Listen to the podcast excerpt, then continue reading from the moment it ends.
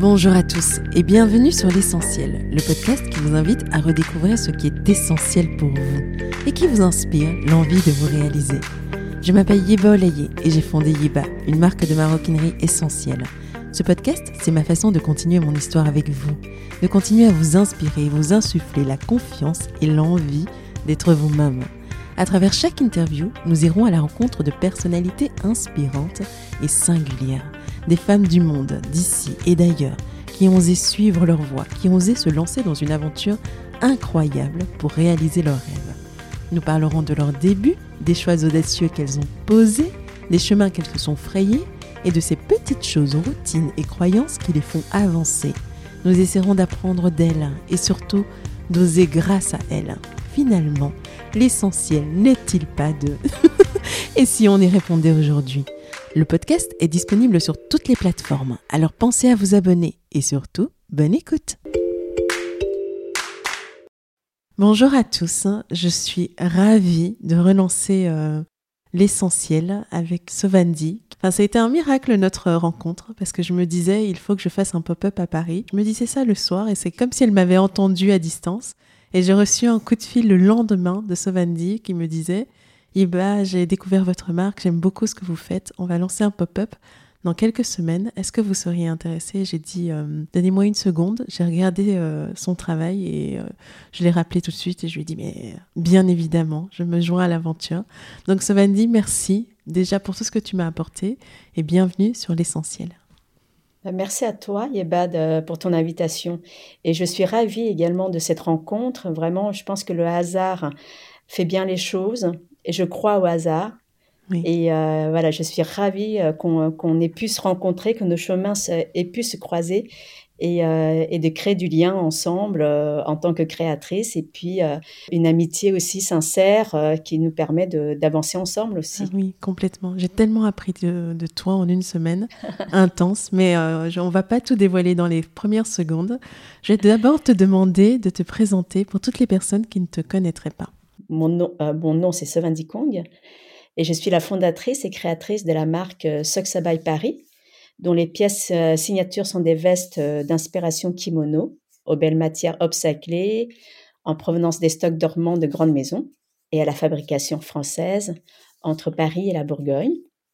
Et en fait, Soxabai veut dire ça va bien en khmer euh, c'est aussi une forme, une note positive sur le regard nous, que nous portons au monde. Parce que là, tu t'es présenté sur le prisme de ta marque, ce que la plupart d'entre nous faisons. Mais euh, est-ce que tu peux me dire, euh, me parler un peu de toi, de ton histoire, de comment tu en es arrivé à justement transmettre ce beau message à travers tes pièces, à travers le nom de ta marque et enfin, dis-nous un peu plus de toi. Et puis, est-ce que tu es maman? Qu'est-ce que tu fais dans la vie? Alors, je suis, euh, oui, je suis maman euh, de deux enfants, euh, de 14 et 11 ans, donc fille garçon.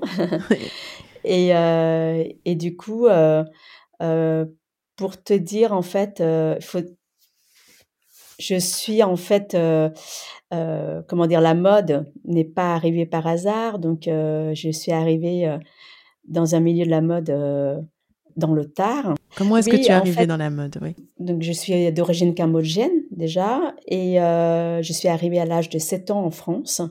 Et euh, avant cela, donc, euh, je, je, suis née au Cambodge et j'ai vécu dans les camps de réfugiés en Thaïlande pendant cette période de conflit, de guerre civile. Et, euh, et, du coup, pendant cette période-là, donc, euh, on vivait dans une situation très précaire. Et malgré tout, il y avait euh, une forme de dignité qui, qui se dégageait de, de, ma mère, essentiellement une femme battante. Et du coup, on avait une forme d'insouciance de, et de, d'innocence d'enfant à cette période-là, ce qui m'a fait croire que tout allait bien malgré tout dans ce chaos. Et ce qui m'avait toujours suivi et toujours où j'ai euh, animé, habité, inspiré. voilà, ma mère avait voilà cette euh, dignité là et nous on était toujours très très bien habillés pendant toute cette période, même petit. Et encore aujourd'hui, hein la transmission, voilà. Euh, c'est de la transmission, une forme de de bien se présenter. Donc voilà, j'avais toujours été habillée sur par ma mère et je m'étais dit que c'est quelque chose qui pour moi est important parce que la mode n'est pas qu'une question de mode, mais c'est aussi une forme de d'attitude sociale à avoir et euh, qui nous permet d'avoir une, forme de confiance malgré les situations, les problèmes que nous vivons au quotidien et, euh, et de ne pas la voir, voir, la mode d'une manière frivole, euh, superficielle, mmh mais comme quelque chose qui nous, euh, qui nous habille et qui nous, euh, qui nous enveloppe pour affronter un petit peu notre vie au quotidien. Quoi. Oui. Et donc, petite, tu, tu, disais que tu étais bien habillée. Qu'est-ce que ta mère t'a transmis dans le goût du vêtement? Est-ce que c'est, c'était plutôt les coupes? C'était plutôt les matières? C'était plutôt euh, la manière d'attacher? Qu'est-ce qui, euh, qu'est-ce qu'elle t'a transmis dans son goût de la mode? Parce que c'est une mode très classique, j'imagine. Quel, est ton souvenir par rapport à ça Et qu'est-ce qui t'anime encore aujourd'hui euh, à travers ça? Alors, elle faisait beaucoup de, de, tricot. Elle avait quand même euh, un, sens artistique et, euh, manuel. Donc, elle me faisait des jolis tricots.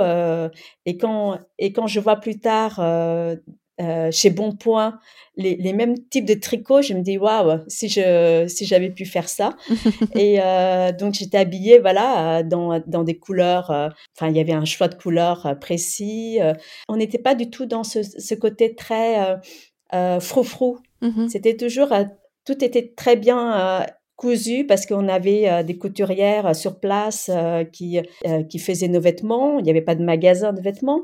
Du coup, c'était tout est précis. Elle faisait aussi quelques pièces qu'elle cousait. Donc c'est voilà, c'était quelque chose de, de, très simple, mais qui qui en jetait. Oui. voilà. De cette période où malgré le chaos, il y a quand même cette bulle que ta maman a créée pour vous, cette dignité et, ce port de tête. Quand est-ce que tu es arrivée en France et comment est-ce que euh, ton chemin s'est dessiné vers euh, Soxabay Bien dans le tard, parce qu'en fait, donc pour te dire mon, mon parcours, en fait, à la sortie du lycée, jamais euh, dans ma tête on s'était dit qu'il fallait travailler dans la mode parce que j'avais une éducation, il fallait faire des études sérieuses et que euh, il fallait faire prendre quelque chose en main et, et la mode c'était pas très sérieux. Tu es arrivée quand euh, Je suis arrivée à l'âge de 7 ans, donc ah, j'ai fait ma ah primaire. voilà, j'ai appris le français sur le sur le moment. Donc euh, quand on est enfant, on apprend très vite le français. Donc voilà, et puis donc à la sortie du lycée, en fait, euh, j'ai voulu travailler euh, dans un organisme international de type euh, ONG, au commissariat réfugiés, de par mon histoire.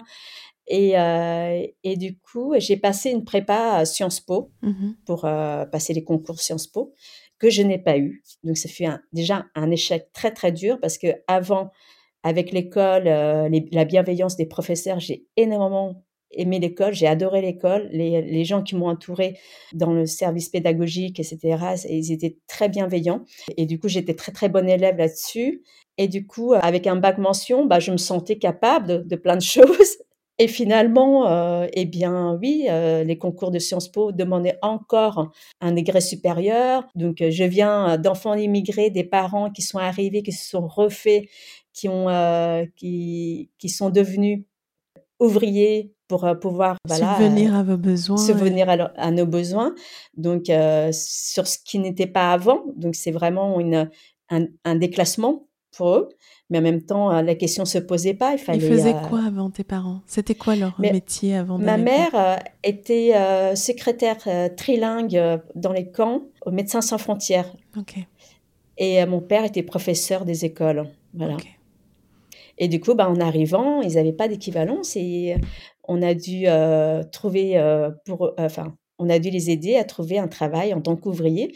Donc vraiment, je vivais dans un cadre où il fallait que je sois autonome. Mes parents travaillaient très tôt le matin, donc mmh on était un peu livrés à nous-mêmes. J'avais un frère qui avait trois, trois ans, donc j'étais aussi la grande sœur. Malgré tout, donc l'école me permettait un autre endroit où je pouvais m'épanouir et un autre environnement assez sécurisé pour moi. Mmh et bien que mes parents euh, nous aient beaucoup euh, protégés. Et du coup, voilà, on est dans cette situation, on va à l'école, on n'a pas tout le bagage de, de certains enfants ou des parents on euh, parle français, ont une éducation, nous, euh, nous communiquent la littérature française, etc. Moi, j'ai appris sur le tard, en fait, sur, enfin, sur, sur le tas. Je veux dire, j'ai adoré tout de suite la littérature française, l'histoire. voilà, je me suis mis dedans et j'étais très curieuse. J'ai appris ça par moi-même et du coup, voilà, mes parents n'avaient pas d'éducation de la, enfin, la littérature la française. la culture française. La culture française, voilà. Pour ma part, voilà, en, étant bonne à l'école, j'ai pensé que je pouvais prétendre au concours de Sciences Po, mais qui demande quand même une forme d'intelligence supérieure. Je ne sais pas si c'est de l'intelligence. Souvent, je m'énerve quand, quand on utilise le mot intelligence à tout va. Parfois, la réussite, c'est l'expérience aussi. Et peut-être que toi, il te manquait un cadre. J'avais pas les codes. Hein. Les voilà, codes, j'avais pas forcément les codes. Je rentrais pas forcément dans cette catégorie-là que, que exigeait euh, Sciences Po. Donc ça a été vraiment un, un, gros échec pour moi. Donc il a fallu me ressaisir, euh, me remettre en question. Donc euh, au Mais final, très jeune, hein, comment est-ce qu'on on surmonte ça Parce que quelque part, quand on est l'aîné de sa famille et que tes parents ont quand même, j'imagine, l'espoir que tu vas y arriver, comment est-ce que toi tu as vécu cet échec et comment tu as rebondi et vers quoi tu as rebondi? Bah, on, était, on est très seul hein, là-dessus, hein, dans, euh, dans notre. Euh, en tant qu'enfant, de comprendre cet échec-là, d'avoir des rêves. Et puis finalement, que ce rêve-là, bon, euh, on peut ne pas l'atteindre. Et puis après, bon, il fallait continuer les études et j'ai quand même fini euh, à la Sorbonne pour faire euh, des études de marketing international. Je me dis pourquoi pas parce que moi je, voulais m'ouvrir au monde, c'était mon rêve, c'est d'aller voyager et de, euh, de découvrir d'autres pays, c'était avant tout ça. Donc peu importe après à la fin quel secteur où, où j'allais. Et euh, grâce à ça, j'ai eu la chance de faire euh, de nombreux stages euh, qui m'ont beaucoup apporté. Et puis finalement, les choses se font pas par hasard. Hein. Si on en veut, les choses se croisent malgré tout. Donc, j'ai eu la chance de pouvoir travailler à la mission économique en ambassade de France à Johannesburg. Donc, je m'étais dit, c'est aussi une part de, bah, j'ai quand même atteint cette, cet organisme international que je voulais faire. Un autre chemin, oui par d'autres chemins, d'autres possibilités. Donc tout est possible malgré tout. Et là, je comprends que tout est possible, oui. Que peu importe la manière, on peut y arriver, quoi qu'il arrive, euh, par, euh, par des rencontres, par une volonté, etc. Donc, moi, j'ai envoyé euh, ma lettre de motivation à toutes les missions économiques du monde entier et il n'y a eu que l'Afrique du Sud qui m'a répondu. et en plus l'Afrique, je m'étais dit, je ne connais absolument pas l'Afrique, donc euh, euh j'avais pas d'a priori du tout. Je me dis bon, super, euh, je vais découvrir. Et là, euh, ça m'a permis de découvrir enfin l'Afrique et la lumière, l'ambiance. Et je suis amoureuse, voilà, de, de, de ce continent et ce qui m'a permis plus tard de découvrir d'autres pays comme le Rwanda, le Mozambique, euh, le Sénégal, Namibie. Euh. donc voilà, et, je, vais encore découvrir plein de choses, mais euh, ça m'a voilà donné un pied sur l'Afrique et euh, ça m'a touchée parce que c'était une partie du coup d'une connexion où j'ai l'impression de me, me, reconnaître malgré moi, même si les cultures sont pas pareilles que l'Asie, mais quand même, il y a quand même des, des notions quoi de euh, qui, euh, qui me parlent. Et pour la petite histoire, moi j'étais impressionnée par euh, ta capacité à trouver toujours un point commun avec les personnes qui rentraient dans le pop-up. Tu te souviens quand les il y, a, un côté très très élégant, très agréable, très à l'écoute, très bienveillant et en même temps cette grâce qui fait que chaque personne a l'impression que tu tu la comprends et donc, je pense que toute cette expérience-là, déjà, t'a donné une certaine ouverture qui, je pense, va continuer à t'amener très loin. Oui, vraiment. Euh, merci. Eh ben, écoute, euh, je... en fait, j'aime bien être en contact avec les gens, comprendre leur psychologie, les accompagner et prendre en considération qu'ils euh, ils ont une particularité avec qui je, je dois créer un lien et pour qu'ils se sentent spécial, quoi. Donc, ce côté où, pour les rassurer que tout va bien, moi, à travers mon conseil dans ce que je fais, donc c'est-à-dire proposer euh, des pièces euh, de la marque, c'est aussi d'une manière bienveillante que ça va les sublimer, mais sans pression. Quoi qu'il arrive, elles vont se sentir bien, en fait, dans cette pièce. Et donc, hein, c'est euh, l'Afrique du Sud, l'Afrique, euh, cette expérience nouvelle, se, se rendre compte que finalement on est tous connectés d'une certaine façon et on a beaucoup de points communs même si on ne se rend pas compte. Il y a quand même un mm. retour brutal à la réalité. J'imagine à un moment donné, tu rentres à la maison. Qu'est-ce que tu fais de ce bagage et vers quoi tu t'orientes? C'est vrai que après l'Afrique du Sud, euh, on revient à notre réalité. On a eu et cette expérience, euh, je m'étais dit mais elle est en moi. Et à cette époque, on n'avait pas Instagram. C'est très quel drame. quel drame. On ne peut pas partager ce moment, mais des moments inoubliables. Tu je serais une méga star.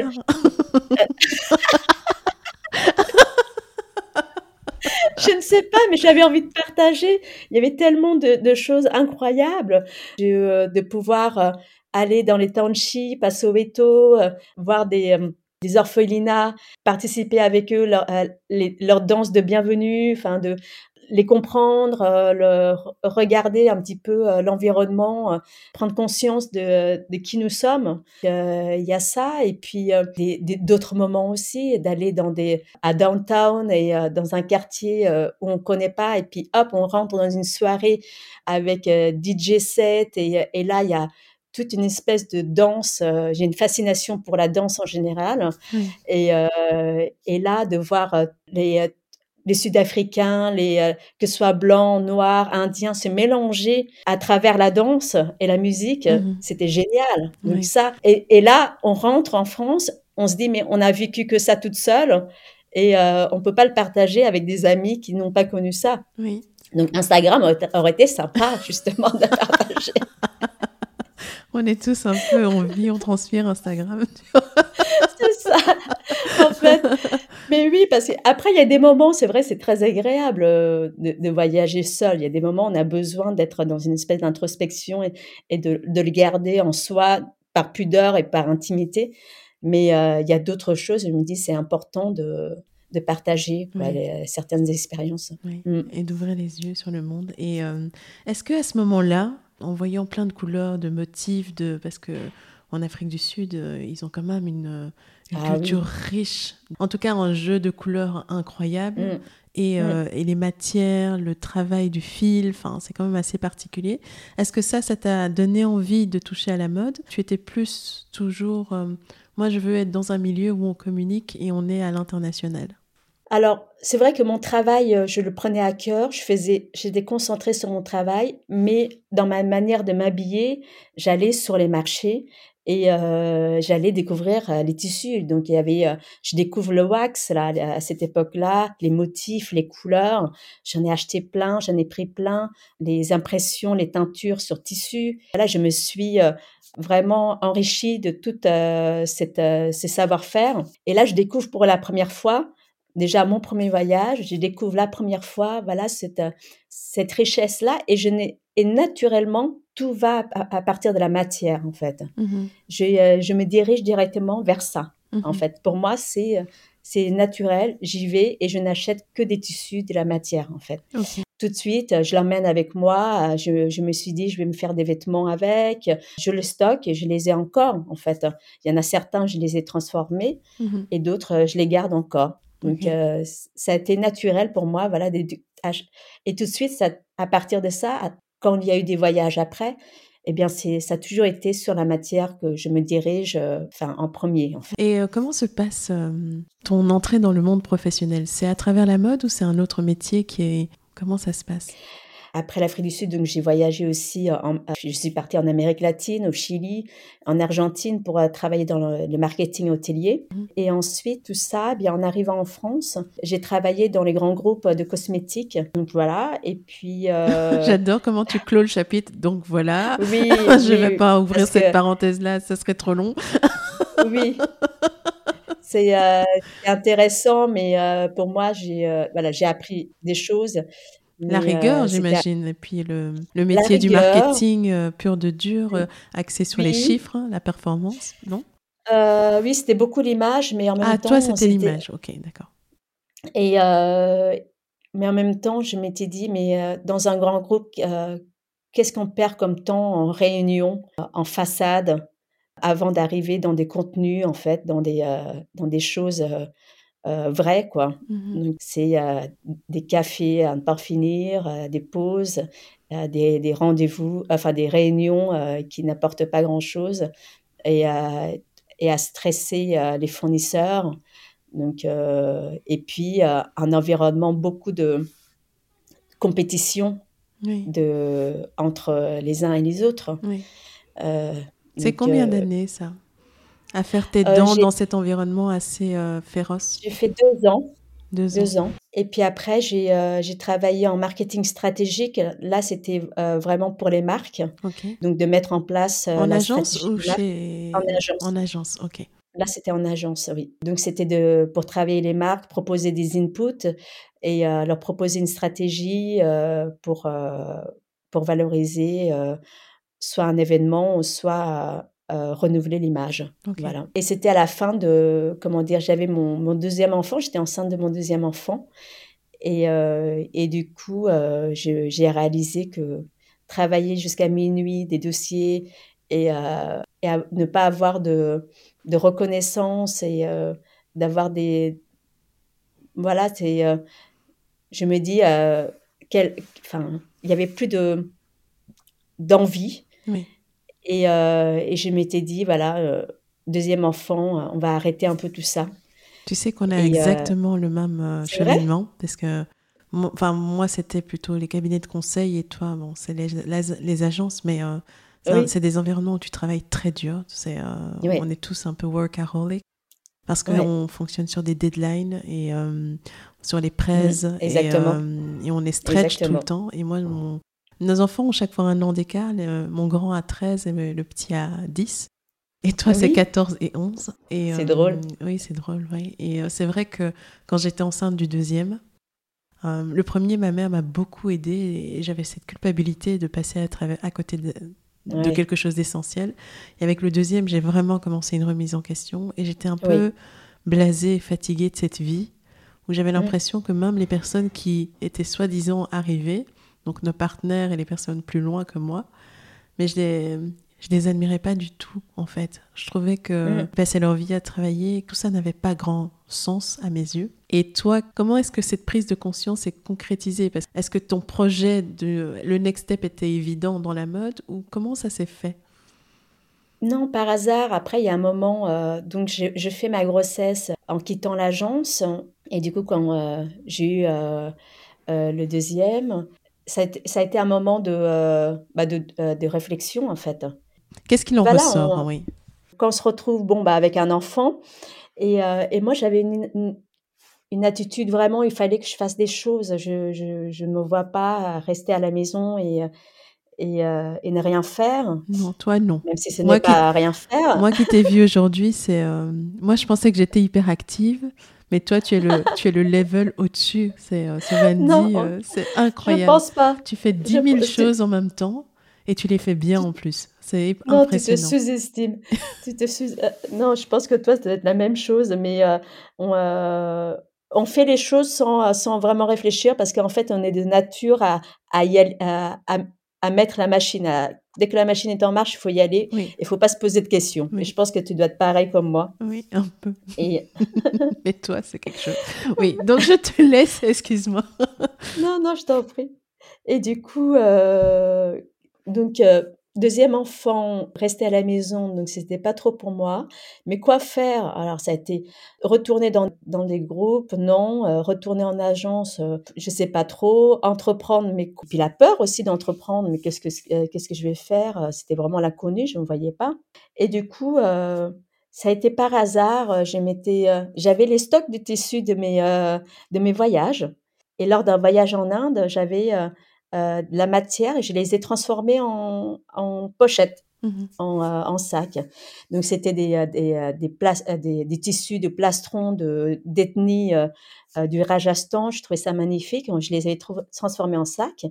Et puis, mon mari dit, mais vas-y, fais un petit truc comme ça si ça te plaît. Donc, par hasard, je, je m'y mets et j'en vends aux copines. Et puis après, bon, comme euh, tu commences à me connaître, je commence à m'en être copine, mais moi, il faut que tout soit bien carré ah, déjà. Donc j'ai dit, bon, je vais faire un. Donc Donc au bout de deux mois, je dis bah je peux pas vendre comme ça, comme au marché. Il faut que les choses soient bien présentées, etc. Donc j'ai tout de suite fait un site au bout de deux mois. Pour les copines, tout va bien. Ah, il fallait, voilà, fallait que les gens ils, ils, croient quand même en quelque chose. Alors que j'ai tout de suite et hop, j'ai cherché le nom de la marque comme ça très vite. Et me dis, bah, allez, Soxabay, c'est très bien, ça me parle ce que ça veut dire. Tu l'as dit. Ça veut dire, ça va, ça va bien en cambodgien. Quand on va au Cambodge, quand on te dit Soxabay, Soxabay, pour dire, ça va toi? Bah, ça va. Voilà. C'est euh, oh, quelque chose de, de, de, très simple à, à, pour moi. Oui. Et puis en même temps, c'est positif, quoi. C'est ce côté, euh, ça va aller. Oui. Ça, comme un moteur, en fait. Et, euh, et du coup, j'ai fait un site avec un photo. Donc, euh, j'ai fait moi-même mon truc avec des copines pour les modèles. Et, euh, et, voilà, ça a pris comme ça. Et puis après, euh, j'ai fait un, un pop-up. été relayé par, enfin, le modèle a été relié par Madame Figaro, un peu par le L. Donc, c'était des petites presses comme ça. Enfin, un petit truc pour les copines. voilà, je m'ennuyais. Euh, voilà, j'ai fait pour les copines un petit truc, j'ai fait le site et paf, je me suis retrouvée dans deux magazines mode. Enfin, tout va bien. Oui, donc euh, je me dis bon bah en fait il y a peut-être quelque chose à entamer et du coup je réalise que allez allons-y quoi et euh, poussée par par mon mari, je dis allez il faut faut quand même y aller et pourquoi pas? On se dit pourquoi pas, essayons. Et donc j'ai commencé par l'accessoire d'abord et pour vouloir, mettre en, en, avant justement le savoir-faire de la matière. Donc, j'étais au Maroc pour travailler avec une artisane qui tissait à la main les cuirs et le coton et qui fournissait aussi la mamounia. Donc là, je découvre le tissage que ensuite moi j'ai transformé en sac. Ensuite, il y a eu l'Asie à travers les, tissus des ethnies Hmong. Donc voilà, c'est des choses qui me parlaient et, à force, euh, c'était quelque chose qui me, qui, me procurait un certain plaisir et, euh, voilà, et ça me plaisait. Et du coup, au bout de quelques années, enfin au bout de un an, un an, je un an, un an et demi, je m'étais dit mais je peux pas voyager tout le temps comme ça et aller chercher des tissus. J'ai des enfants petits, je peux pas les laisser comme ça. Il faut que je fasse quelque chose euh, qui, qui soit facile et sur place. Et donc l'idée de, du kimono m'est venue euh, depuis longtemps parce qu'en fait moi je collectionnais des kimonos. J'avais à l'âge de, de 10 ans un, parrain, mon parrain qui, qui m'avait ramené de Chine un ensemble de kimonos qui venaient de Chine. Mmh Mais vraiment à l'époque tout était brodé, euh, c'était juste magnifique et je le garde encore. Je le mets encore pour des, pour des dîners ou euh, des soirées. Et du coup voilà j'avais quelques petites pièces comme ça que j'aimais beaucoup. Je trouvais une pièce assez forte, simple, qui me ressemblait et que j'arrivais à twister avec un look euh, très moderne, très contemporain. L'idée du kimono m'est venue comme ça. Je me dis, allez, allons-y. Et puis en plus, je découvre que il y a des stocks dormants de, grandes maisons qui sont là, sur je peux, on peut l'utiliser. Et, euh, et surtout aller chercher des très belles matières, un peu plus luxe, plus sophistiquées, plus travaillées, peut-être même qui viennent de partout dans le monde, avec une certaine garantie de qualité, et en faire des pièces pour habiller les femmes tous les jours au quotidien et les sublimer. C'est ça. Oui. Exactement, c'est euh, une inspiration du kimono, donc il y a un lien entre l'Asie, mais en même temps, les matières euh, sont des matières de grandes maisons, donc euh, avec des matières très contemporaines et très modernes. Et pour moi, le lien entre l'Asie et la vie parisienne que j'avais. Donc c'était vraiment la bonne combinaison. Donc on a travaillé beaucoup sur la coupe avec une modéliste pour vraiment que ça convienne à, un grand nombre de personnes et puis que ça fit très très bien. Donc euh, tous les petits détails étaient pensés, etc. Oui, je t'ai vu à l'œuvre, hein. c'est euh, découper les petits fils, euh, rajuster les tailles, trouver les longueurs qui conviennent aux uns aux autres, les couleurs qui conviennent au teint. C'est vraiment, c'est tout un art de l'habillement que ta maman t'a transmis et qui maintenant tu peux, tu peux vraiment mettre dans ta marque. Aujourd'hui, quelle est la mission que tu que tu poursuis avec cette marque? Qu'est-ce que Soxabay représente dans ta vie? Est-ce que c'était un chemin que tu as démarré et tu, te, es en construction? Est-ce que c'est une maison que tu veux euh, transmettre euh, à ta fille? Ou est-ce que c'est juste, juste une aventure et tu, tu, tu réfléchis encore à là où tu vas? Alors, je pense que c'est une aventure avant tout, parce que c'est important de se réaliser soi de découvrir et d'apprendre, parce qu'il faut savoir que euh, je suis partie de rien, je n'avais pas de formation mode, j'ai appris vraiment sur le tard, tout ce qui est technicité, etc., j'ai appris sur le tard. Euh, donc pour moi, ça a été une aventure avant tout pour trouver une forme de liberté, en fait, une, une indépendance pour moi avant tout. Est-ce que tu l'as trouvée? Oui, parce qu'en fait, euh, quelque part, euh, je, ne me suis jamais mis la pression en disant il faut absolument suivre le diktat de la mode, des collections, nombreuses collections. J'ai fait en fonction de mon rythme à moi et de ce que je pouvais. C'est-à-dire que j'ai voulu faire des, euh, des moments de précommande ou des pièces intemporelles pour que ça qu'il n'y ait pas de, de question de tendance à une courte, pour une courte période. Il faut que ça soit quelque chose qui aille tous les jours et euh, qui tienne, que les matières soient belles et de qualité, qui euh, qu'on puisse garder longtemps en fait. Donc c'était c'était ça. Je n'avais pas cette notion de de mettre la pression euh, sur sur cet univers de la mode que je ne connais pas en fait sur l'industrie de la mode. Donc en fait cette liberté là, je me suis autorisée à faire en fonction de mon rythme. Et je pense que c'est vraiment très important là-dessus. Et puis aussi de gérer son emploi du temps comme on peut en fonction de la vie de maman. Mmh C'était ça avant tout, je pense, mmh à la base. Quand je travaillais en agence, à la fin, j'avais une, petite fille qui avait trois ans, euh, deux ans et demi, trois ans. Et, euh, et du coup, l'angoisse qu'on avait de pouvoir louper certains rendez-vous parce qu'elle est malade ou parce qu'il y a un truc et euh, parce que la crèche euh, fait grève.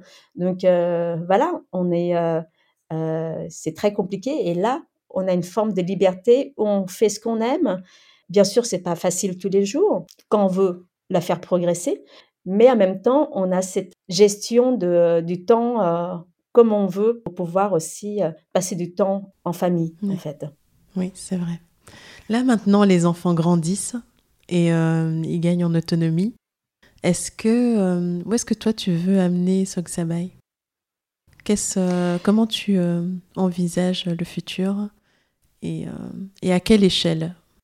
Parce qu'il y a certaines, certaines de mes invités qui me disent moi c'est un projet qui que je fais avec le cœur et qui, n'a pas vocation à devenir une multinationale mais juste une jolie marque j'aurai plaisir à m'exprimer et d'autres qui, euh, qui me disent euh, Moi, j'ai vraiment envie de toucher un maximum de personnes, de femmes, parce que je suis convaincue que mon produit peut changer leur manière de, de voir l'habillement, de voir le produit. Où est-ce que toi, tu te situes entre ces deux-là?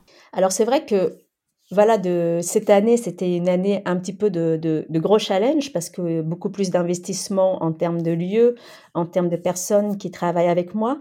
Euh, donc c'était euh, un objectif de vouloir faire grandir la marque. Voilà, j'ai conscience aussi que je vais pas la, mettre dans quelque chose de très grand parce que en fait, je veux garder quand même cette dimension artisanale et euh, proche des gens et puis intimiste et, niche pour pouvoir vraiment répondre aux personnes d'une manière privilégiée. C'est vraiment garder ce, ce cocon là pour la marque et du coup ça me permet de raconter une histoire, d'avoir une résonance aussi pour que les gens adhèrent à cet univers.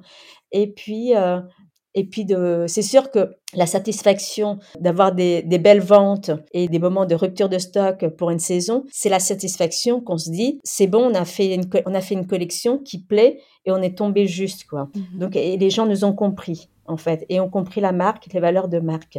Donc là, c'est une grande satisfaction.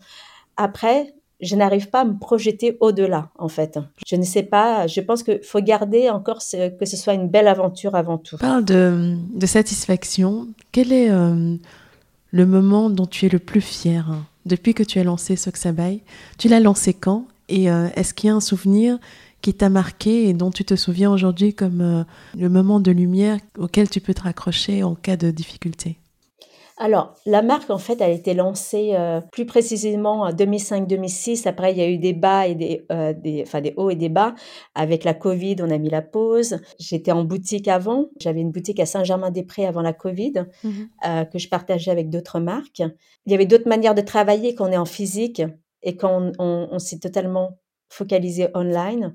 Donc, après la, la Covid, n'ayant plus de boutique, je me suis dit, il faut absolument que je, enfin, si je veux rester, la seule solution, c'est d'aller online, de, de, travailler que sur le, la partie digitale. Donc, sur quoi je, je me suis créé vraiment cette, cette stratégie-là. Et puis, ça, voilà, j'ai trouvé ma petite communauté, des, des personnes qui adhèrent, même en étant en ligne, parce que je prends beaucoup de temps à répondre à tous leurs messages pour les rassurer, pour incarner au mieux la marque et pour qu'ils soient rassurés que derrière, si vous vous trompez, ce n'est pas grave. Il y a remboursement possible, voilà, tout ça.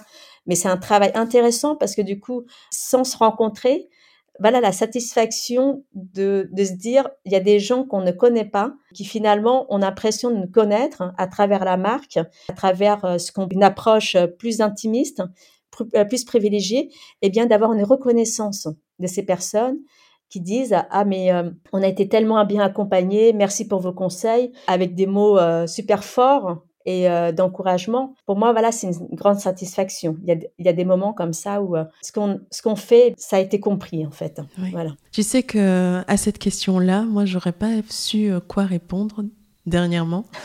Mais depuis que j'ai fait ce pop-up à Paris et que j'ai vu des femmes arriver qui étaient ravies de me retrouver, c'est comme si on avait construit un lien, même si on ne s'était jamais rencontrés. C'était comme des copines qui qui arrivait avec le sourire, qui me cherchait. Ça, c'est euh, c'est vrai que ça, ça te remplit d'une satisfaction qui, euh, qui va au-delà des performances euh, ou des métriques, parce que tu te rends compte que tu crées un lien du cœur avec les gens et, et, que ce que tu essayes de leur transmettre, ben, finalement, ils le comprennent. Et donc, ça donne un sens à tout ce que tu fais, à tous ces efforts et à ces moments difficiles, oui effectivement. Exactement. Mais toi, tu étais là pour assister à ça aussi. oui, mais c'est en fait, euh, c'est important ces, ces moments-là euh, parce qu'on est, on est des marques digitales avant tout. Et quand on a des moments physiques durant des pop-up, ben c'est ça, les, euh, de rencontrer. Il y a des gens qui viennent, mais déjà, la première chose quand, quand tu demandes à la cliente qui arrive que tu connais pas et que tu demandes est-ce que vous connaissez la marque? Et là, quand ils disent oui, du coup, tu sais pas quoi répondre. ah bon? Non, la, chose la première chose, dire ah bon, vous la connaissez? Et là, tu dis une autre forme de satisfaction, tu dis ah oui quand même. il y a eu euh, quand même une reconnaissance. Et, euh, et, et, là, voilà, et là tout de suite, il y a un lien qui se crée parce que ça veut dire qu'elle a vu des choses, cette personne. Elle connaît la marque, donc elle, elle sait. Euh, euh, ce qu'il y a derrière. Donc après, on crée un lien de proximité comme si, comme si on, on se connaissait, comme si la personne me connaissait depuis longtemps en fait. Parce que et, et, du coup, nous, ce qu'on peut apporter, ben, c'est de, bah, d'enrichir cette, cette, relation, cette relation en étant très naturel en fait, en disant mais voyons ensemble comment je peux vous accompagner et pour les conforter en disant bah c'est super que vous suivez Soxabay et je suis ravie et, euh, et ça va être génial d'être ensemble et de construire cette histoire ensemble en fait. Et à côté de cela, je pense que tu disais c'est une aventure pour apprendre à se connaître. Qu'est-ce que cette aventure t'a appris euh, de toi sur toi-même, l'aventure entrepreneuriale? Qu'est-ce que tu as découvert comme ressource en toi que tu ne soupçonnais pas et au contraire euh, que tu pensais avoir et qui finalement tu sens que tu n'es pas ce que tu pensais être? Bah, la première chose, j'ai compris que j'avais, euh, que j'en étais, euh, enfin, que professionnellement j'étais capable, parce que c'est vrai que quand on travaille dans euh, des grandes structures, etc., certains moments, on, nous rabaisse beaucoup. Mmh Donc, on se remet en cause sur nos compétences. Je ne sais pas si toi, c'était arrivé, mais du coup, on, a cette remise en cause en disant, mais est-ce qu'on est bon dans ce qu'on fait, dans ce qu'on a choisi professionnellement? Mmh Et, et du coup, euh, à travers euh, la marque Soxabay, j'ai compris que je euh, j'avais une force de travail et que je, je, pouvais croire en moi et que finalement j'ai je suis capable maintenant à être à créer, à suivre la production, à travailler la commercialisation et la communication. Donc je me dis quand même avoir toute cette polyvalence, mmh c'est quand même une grande force quoi. Ah, ça. Donc donc je me dis euh, quand même, et à force de travailler, à force d'avoir cette habitude et cette mécanique, eh bien, on a, à la fin, on acquiert une forme d'expertise, en fait. De, mmh on se dit, bon, bah ça, plus on va dans les années, on se dit, bon, bah ça, ça va pas, ça, je, je travaille d'une autre façon. Et puis, on apprend tout le temps. C'est ça qui est génial, quand même. Parce que le but, c'est ça. C'est aussi de, de découvrir d'autres choses. Parce que de ne pas rester dans ses acquis, en fait. Est-ce qu'il y a eu des moments difficiles où tu t'es dit euh, j'en ai marre, j'ai envie de tout arrêter, c'est euh, c'est plus pour moi? Mais il y a toujours des moments de doute. Hein. Euh, il y a des moments où ça va très bien et des moments où on a des doutes. Je pense déjà, comme on avait dit, en, quand on a beaucoup donné, par exemple, il y a des périodes intenses, etc., comme, je comme on s'était dit, et qu'à la fin, eh bien, il y a, il y a la pression qui redescend et du coup, on est sujette à des doutes, en fait, euh, sur ces moments-là. Même si, c'est bizarre, même s'il y a, y a beaucoup de positifs, physiquement, on a beaucoup donné, moralement, on a beaucoup donné. Donc, à un moment donné, il faut remettre la, euh, machine en marche encore et euh, de se dire, bon, allez, on repart. Mais on repart comment? Est-ce qu'on repart avec un objectif où il faut qu'on y arrive ou un repart avec un objectif en disant euh, bon bah faut y aller quoi. C'est-à-dire euh, malgré soi ou, euh, mmh donc entreprendre c'est une remise en question tout le temps. Et, et c'est savoir se remotiver tout le temps de trouver toujours une raison de faire ce qu'on fait et de garder encore la foi et le, le, plaisir et la passion. Et du coup voilà dès que dès qu'il y a, plus cette étincelle-là, et eh bien à un moment donné, il faut peut-être euh, se dire, euh, bon, bah, faut, faut arrêter. Voilà. Mmh C'est vrai. Euh Mais donc, si je résume, toi, tu n'es pas passé par ces moments où tu voulais tout arrêter. Il y a juste, c'est le roller coaster, des, des, hauts et des bas, mais tu es toujours là. C'est bien ça? Oui, on est toujours là. Après, comment dire, si on n'y arrive pas, il n'y a pas mort d'homme. C'est-à-dire que je n'ai plus cette notion d'échec, en fait, au final, au bout de tout ça. Oui. Je ne vois plus l'échec parce que tout ce qu'on a réalisé sur tout ce, euh, euh, toutes ces années, toutes ces étapes, je me dis, on n'a pas rien fait, en fait. Ah non, mais non, il n'y a plus euh, d'échec. Sur conclusion ne peut plus être un échec, même si tu arrêtes, parce que tout ce que tu as compris, tout ce que tu as réalisé, tout ce que tu as intégré en toi et, et l'aventure que ça a été, ça reste euh, un succès, quoi qu'il arrive, je crois, non? Oui, il faut le garder pour soi. Il n'y a, y a, pas cette, euh, ce, comment dire, cet objectif de succès à tout prix. Le succès, on, on le trouve à travers d'autres enfin, notions, en fait. C'est-à-dire que... Quelle notion pour toi, euh, par exemple? bah, la notion du regard de l'autre. Alors, il faut faire attention parce que, c'est-à-dire la, la, satisfaction de nos clientes, c'est ça, en fait, parce que quelque part, la marque associe beaucoup une partie de nous. Mmh Donc, euh, c'est ce qu'on a donné avec beaucoup d'amour et beaucoup de euh, d'envie.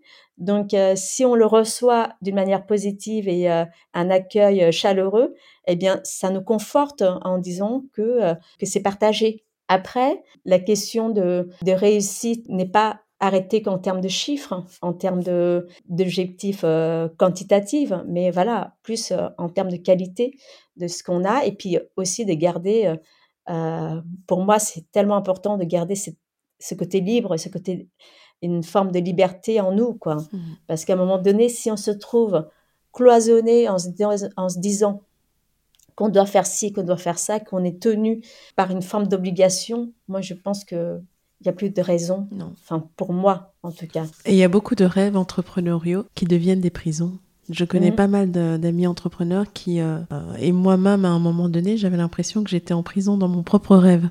Et donc, quand, euh, quand on est dans ces situations-là, c'est important de, de, se reposer les bonnes questions. Pourquoi est-ce que je fais ça? Comment je le fais? Est-ce que la manière de le faire, c'est celle qui me convient? Comment je peux Je pense que même dans... C'est pas parce qu'on a l'impression d'avoir la liberté en étant son propre patron qu'on est forcément libre. Donc je pense que, comme tu disais, il faut se poser les bonnes questions et se remettre parfois. Oui, parce qu'en fait, il y a beaucoup de carcans euh, dans l'entrepreneuriat, par exemple, rien que l'administration, euh, au niveau administratif.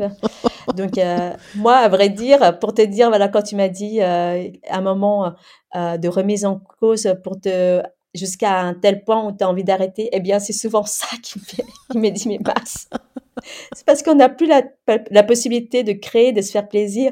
On est harpé par euh, cette réalité-là et euh, avec des, euh, euh, enfin, avec des démarches administratives contradictoires et du coup on est engloué et, et puis ça te rend le moral parfois à zéro et on se dit mais pour à quoi bon mmh à la fin? Moi je pense que c'est surtout ça. Et après euh, j'ai quand même, pour l'instant, euh, beaucoup de chance justement d'avoir euh, d'avoir des, des une cliente, enfin des clientes très bienveillantes et, du coup qui me rassurent en disant c'est pas grave si il n'y a pas autant de ventes un certain mois, mais mais quand même il y a du soutien. C'est c'est ça qui qui m'importe le plus. C'est parce que tu as prononcé le mot succès. Et tu... Comment est-ce que toi tu le définis pour toi-même? Alors moi le le succès, alors faut te dire dans le contexte que j'ai pas mentionné, c'est que allez, avant mes 30 ans, j'ai lu le livre La liste de mes envies. Ah, de, écrit je par sais pas qui si Non, je connais pas. Alors, euh, je pense que tu, euh, je sais plus, attends, liste de, mes envies, mais je l'ai lu vraiment avant mes 30 ans. Et, euh, et du coup, c'était un livre qui m'a beaucoup euh, aiguillée. je me dis, je vais faire la liste de ce que je, je souhaite. Et dans mes souhaits, c'était de vouloir travailler dans la mode. Donc, c'est des Grégoire de la Cour. Hein. Merci Google. Et euh... Grégor de la Cour. Ok, la liste de mes enfants. Voilà, le livre, et c'est lu très vite. Et puis, il y avait eu un film euh, aussi là-dessus, euh, bien plus tard. Et, euh, et du coup, voilà, dans sa vie, il faut savoir mettre la liste de ce qu'on a envie de faire et de ce qu'on rêve, en fait. Et donc, la mode était un, une de mes listes. Et, euh, et j'ai d'autres choses. En fait, je me dis, j'ai pas assez d'une vie pour faire tout ce que j'aimerais Toi aussi. faire. Moi, j'en suis là.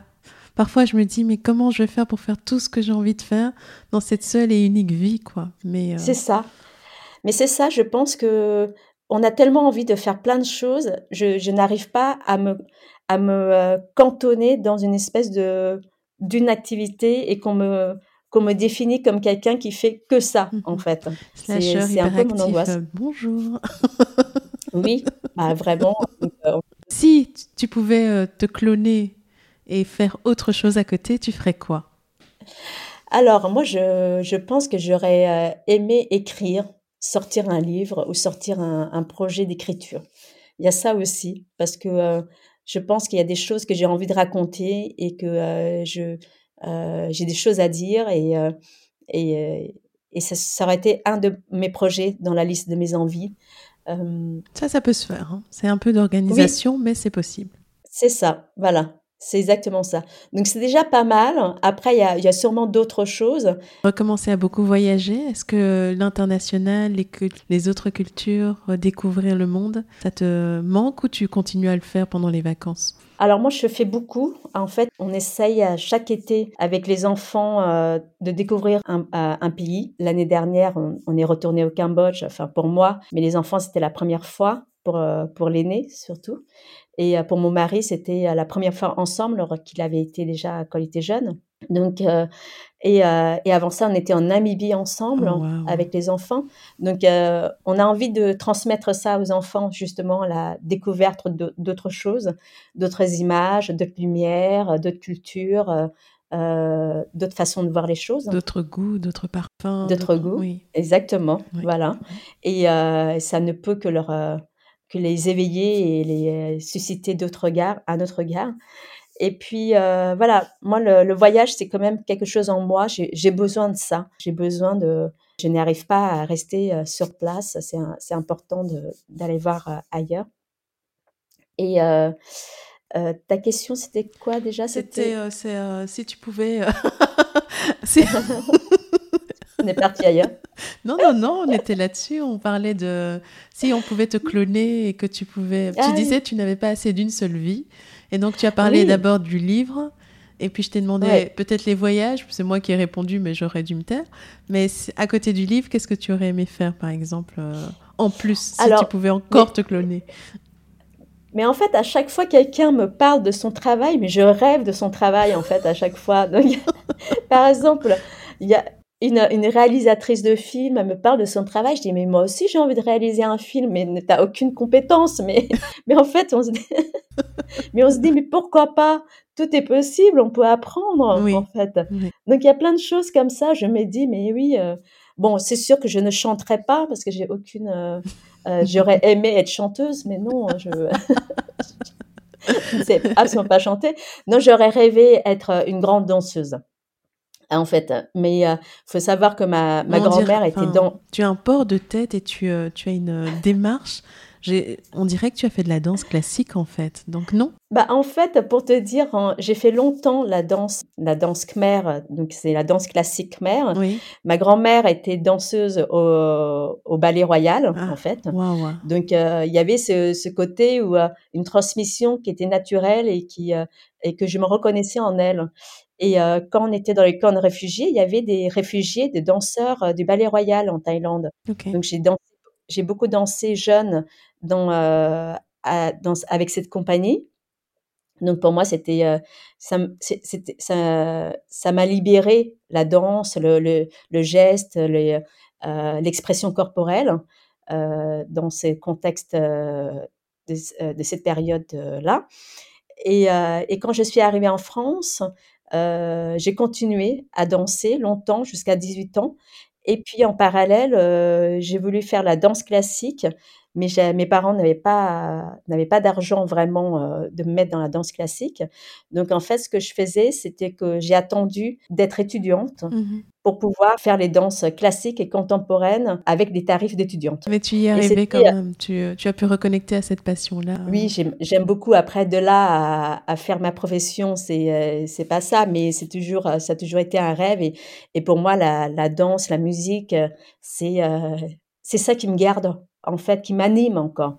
Quand ça va pas, c'est la musique et la danse, en fait. C'est, euh, je trouve ça important, en fait. J'arrive tout doucement sur la fin de notre épisode, qui est passionnant. Je pourrais passer des heures avec toi. Euh, j'ai une question qui, euh, qui est plus pour moi, qui me tient à cœur, parce que je t'ai vu évoluer pendant une semaine, et je voulais savoir où est-ce que toi, tu en es sur le curseur de la confiance en soi, sachant que c'est une aventure personnelle de, de, trouver sa voie, de trouver cette confiance qui fait que tu ne doutes plus de toi-même et que tu t'apprécies en tant que personne. Où est-ce que toi tu en es? Alors, pour, euh, pour te dire où, euh, où j'en suis, j'ai l'impression vraiment d'être alignée avec moi-même. Déjà, c'est le mot aligné où tout le monde en parle.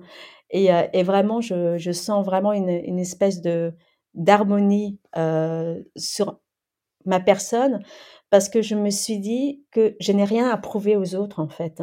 Je n'ai pas besoin de prouver aux autres qui je suis parce que je sais qui je suis. Je sais d'où je viens, euh, je sais comment je suis arrivée à là et euh, avec mes, mes failles, avec mes, mes richesses, avec euh, mes défauts et avec mes qualités, rien n'est parfait, donc avec beaucoup d'imperfections, mais j'ai conscience de, de ma personne. Et de là, eh bien, je sais que cette histoire de confiance en soi, voilà, est-ce que c'est une question en soi? Euh, C'est une, une, confiance en soi, mais je sais qui je suis. C'est plus important, en fait. Et je n'ai pas prouvé aux autres et me, me justifier aux autres euh, ce que je ne suis pas ou ce que je. Voilà. Magnifique. Et, et là, on va faire maintenant un rapide quickie et ça sera la fin de notre épisode. Je te pose quelques questions, tu me réponds sans, te, sans réfléchir et on va voir ce qu'il en ressort. Alors dis-moi, pour toi l'élégance, c'est? C'est le raffinement. C'est déjà une forme de raffinement en fait. Quel est le meilleur conseil qu'on t'ait donné depuis que tu as démarré? De pas euh, combattre, enfin de pas aller contre la, vague qui t'arrive en fait. Je sais pas euh, quelle image je pourrais te donner, c'est-à-dire euh, de, de suivre ce courant et euh, quand euh, la grosse vague arrive en toi, n'essaye pas trop de te débattre en fait et de, de suivre cette, euh, ce mouvement-là d'une manière sereine, même si c'est violent, mais laisser le courant te suivre, enfin t'emporter en fait. C'est très beau, très vrai. Je sais pas qui m'a qui m'a dit ça, mais du coup, oui, j'ai du coup pendant tout mon acte d'entreprendre, c'est ne pas affronter cette grosse vague qui t'arrive parce que de toute façon, tu te prendras le truc en figure. Donc, euh, laisse t'emporter, t'emmènera quand même quelque part, en fait.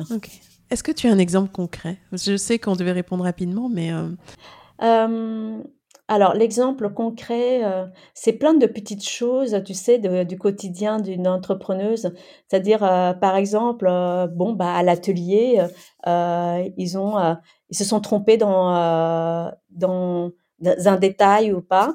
Eh bien, c'est pas grave. Ce détail va faire l'imperfection parce que tu vas l'assumer, en fait. C'est des choses comme ça. voilà. d'accord. La femme Soxabaye est, Elle est libre avant tout.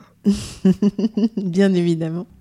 Pour toi, être créateur, c'est Euh, être créateur, c'est euh, comment dire C'est dur de dire être créateur parce qu'on se sent. Est-ce qu'on est légitime à être créateur quand euh, on n'est pas forcément quand on est autodidacte et qu'on fait Ouais. ça naturellement. Et, que- et donc pour toi, euh, Sovandi, l'essentiel au regard de toute ton expérience, c'est de...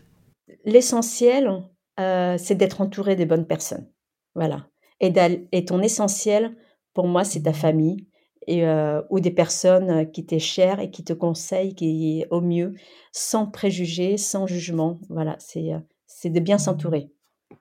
Un tout grand merci. C'était un épisode riche et passionnant. Je te remercie pour le temps que tu nous as accordé et je te souhaite vraiment de continuer sur ton fleuve tranquille à nous euh, inspirer. Bah, merci à toi, Yeba. En fait, euh, je viens d'apprendre qu'il faut que j'aille euh, à 30 km de là. je dois aller chercher mon mari, tu sais, Oui. qui arrive de Paris. Et, euh, et son train a un des problèmes. Et du coup, je dois aller. euh, il est bloqué euh, quelque part. Voilà. Ok. Quand on parle de la vague, le monde est venu t'arracher à nous. Bon, ben, je vais te... Voilà. tu vois, c'est ça, être multitâche. Euh, donc, euh, c'est être capable de réussir à travailler et puis de s'occuper de sa famille en même temps. Hein. Et comme euh, les, les maris sont comme des enfants aussi parfois, Voilà. Bah oui, Oui, faut oui. bien. faut bien être là pour eux. Mais écoute, bon courage Ouais, à toi. Un tout grand merci pour Merci ce temps que tu nous as accordé. Et puis, euh, si. Merci. Et on s'appelle. bien Oui, fort. Oui, moi aussi. À très vite. À bientôt. À très vite. Bisous. Bisous.